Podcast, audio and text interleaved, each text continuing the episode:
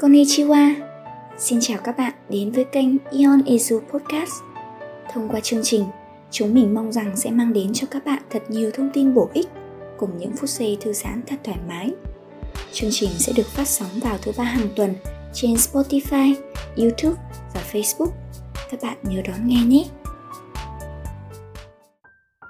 Chào các bạn, mình là Nhung, đến từ Team Academy. Bạn có biết rằng dù bạn đang ở độ tuổi nào đi chăng nữa thì trong tâm lý bạn vẫn luôn tồn tại một đứa trẻ không?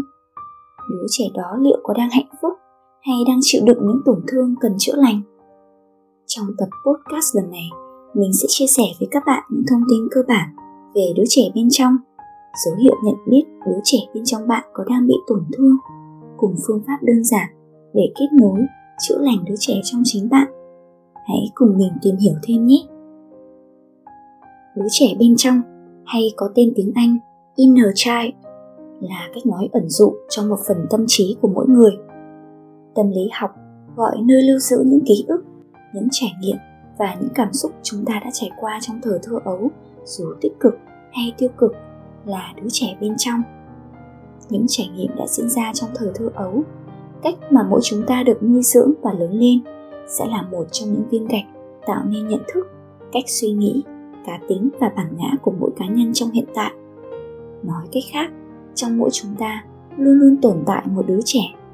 Đó có thể là một đứa trẻ đầy khao khát, trong sáng, luôn tin tưởng vào cuộc đời và tràn đầy niềm vui vào cuộc sống. Nhưng đó cũng có thể là một đứa trẻ với những tổn thương về tâm lý, thường đau buồn, mặc cảm, luôn suy nghĩ tiêu cực, không tìm thấy niềm vui xung quanh mình và vẫn chờ đợi để được xoa dịu hoặc chữa lành.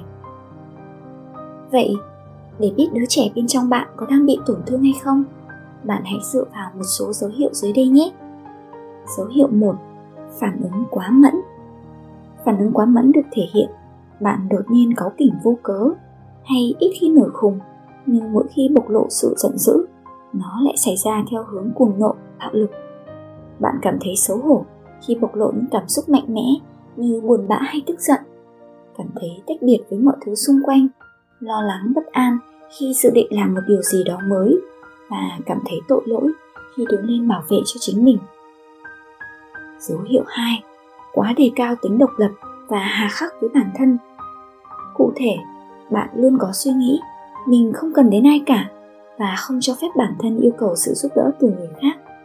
Bạn không tin tưởng bất kỳ ai, kể cả chính bản thân mình, luôn khắt khe, cứng nhắc và cầu toàn.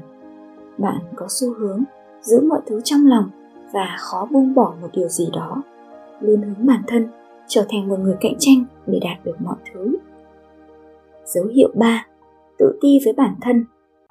Đó là khi bạn thường xuyên xấu hổ về cơ thể của mình, liên tục chỉ trích bản thân vì thấy mình không xứng đáng. Dấu hiệu 4.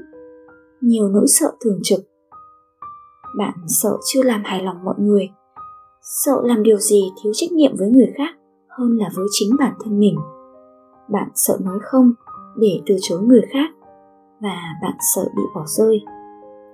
Nếu bạn có kha khá những dấu hiệu trên, điều đó chứng tỏ đứa trẻ bên trong bạn đang có những tổn thương hay nhiều nỗi suy tư thường trực. Cho nên, bạn hãy nghiêm túc xem xét việc kết nối với đứa trẻ bên trong mình nhé. Học cách chữa lành cho đứa trẻ bên trong bạn chính là lúc bạn đang thỏa mãn nhu cầu chính đáng của mình thuở bé.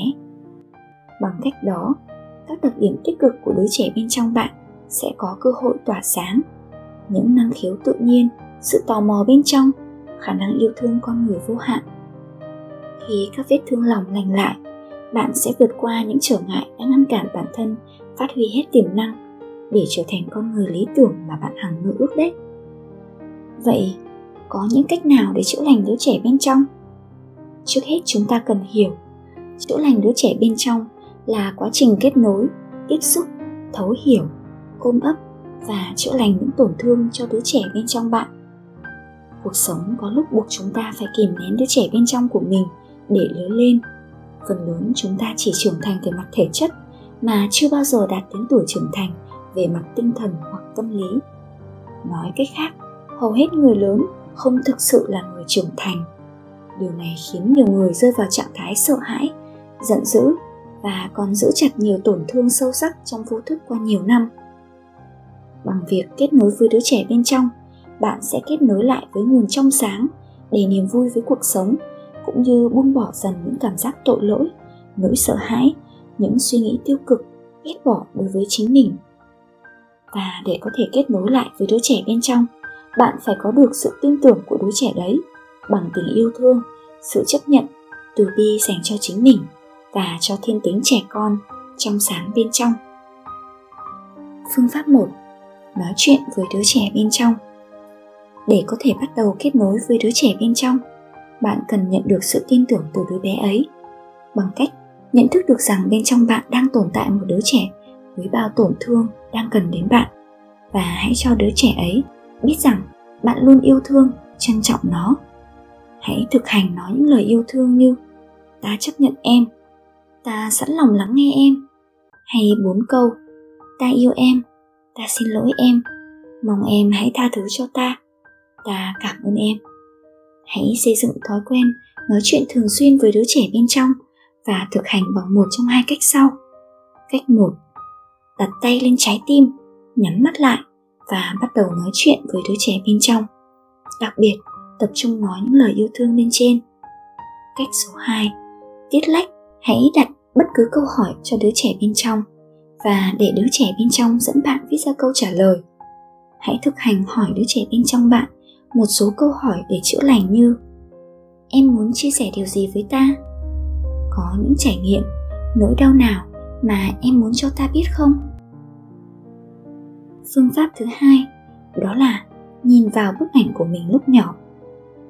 Bạn hãy thử lục lại những bức ảnh cũ của bạn lúc nhỏ và khám phá lại bạn lúc nhỏ trông ra sao.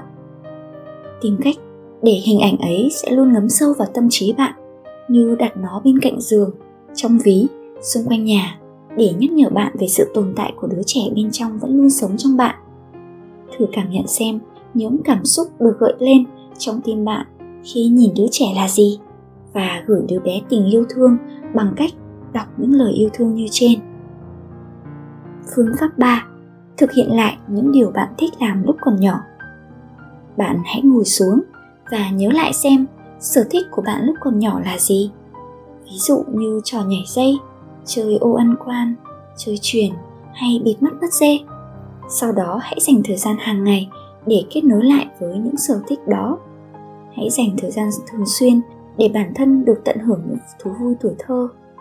Ban đầu bạn sẽ thấy làm điều này thật ngớ ngẩn, nhưng hãy kiên trì, giữ một đầu óc cởi mở và dành cho mình thời gian trải nghiệm phương pháp này để nhận được những lợi ích lớn nhất từ nó nhé. Phương pháp 4. Thực hiện thiền chữa lành đứa trẻ bên trong. Đây là phương pháp đơn giản mà đầy sức mạnh. Bạn hãy ngồi xuống trong tư thế thiền, hít vào và thở ra để bản thân quan sát dòng chảy của suy nghĩ.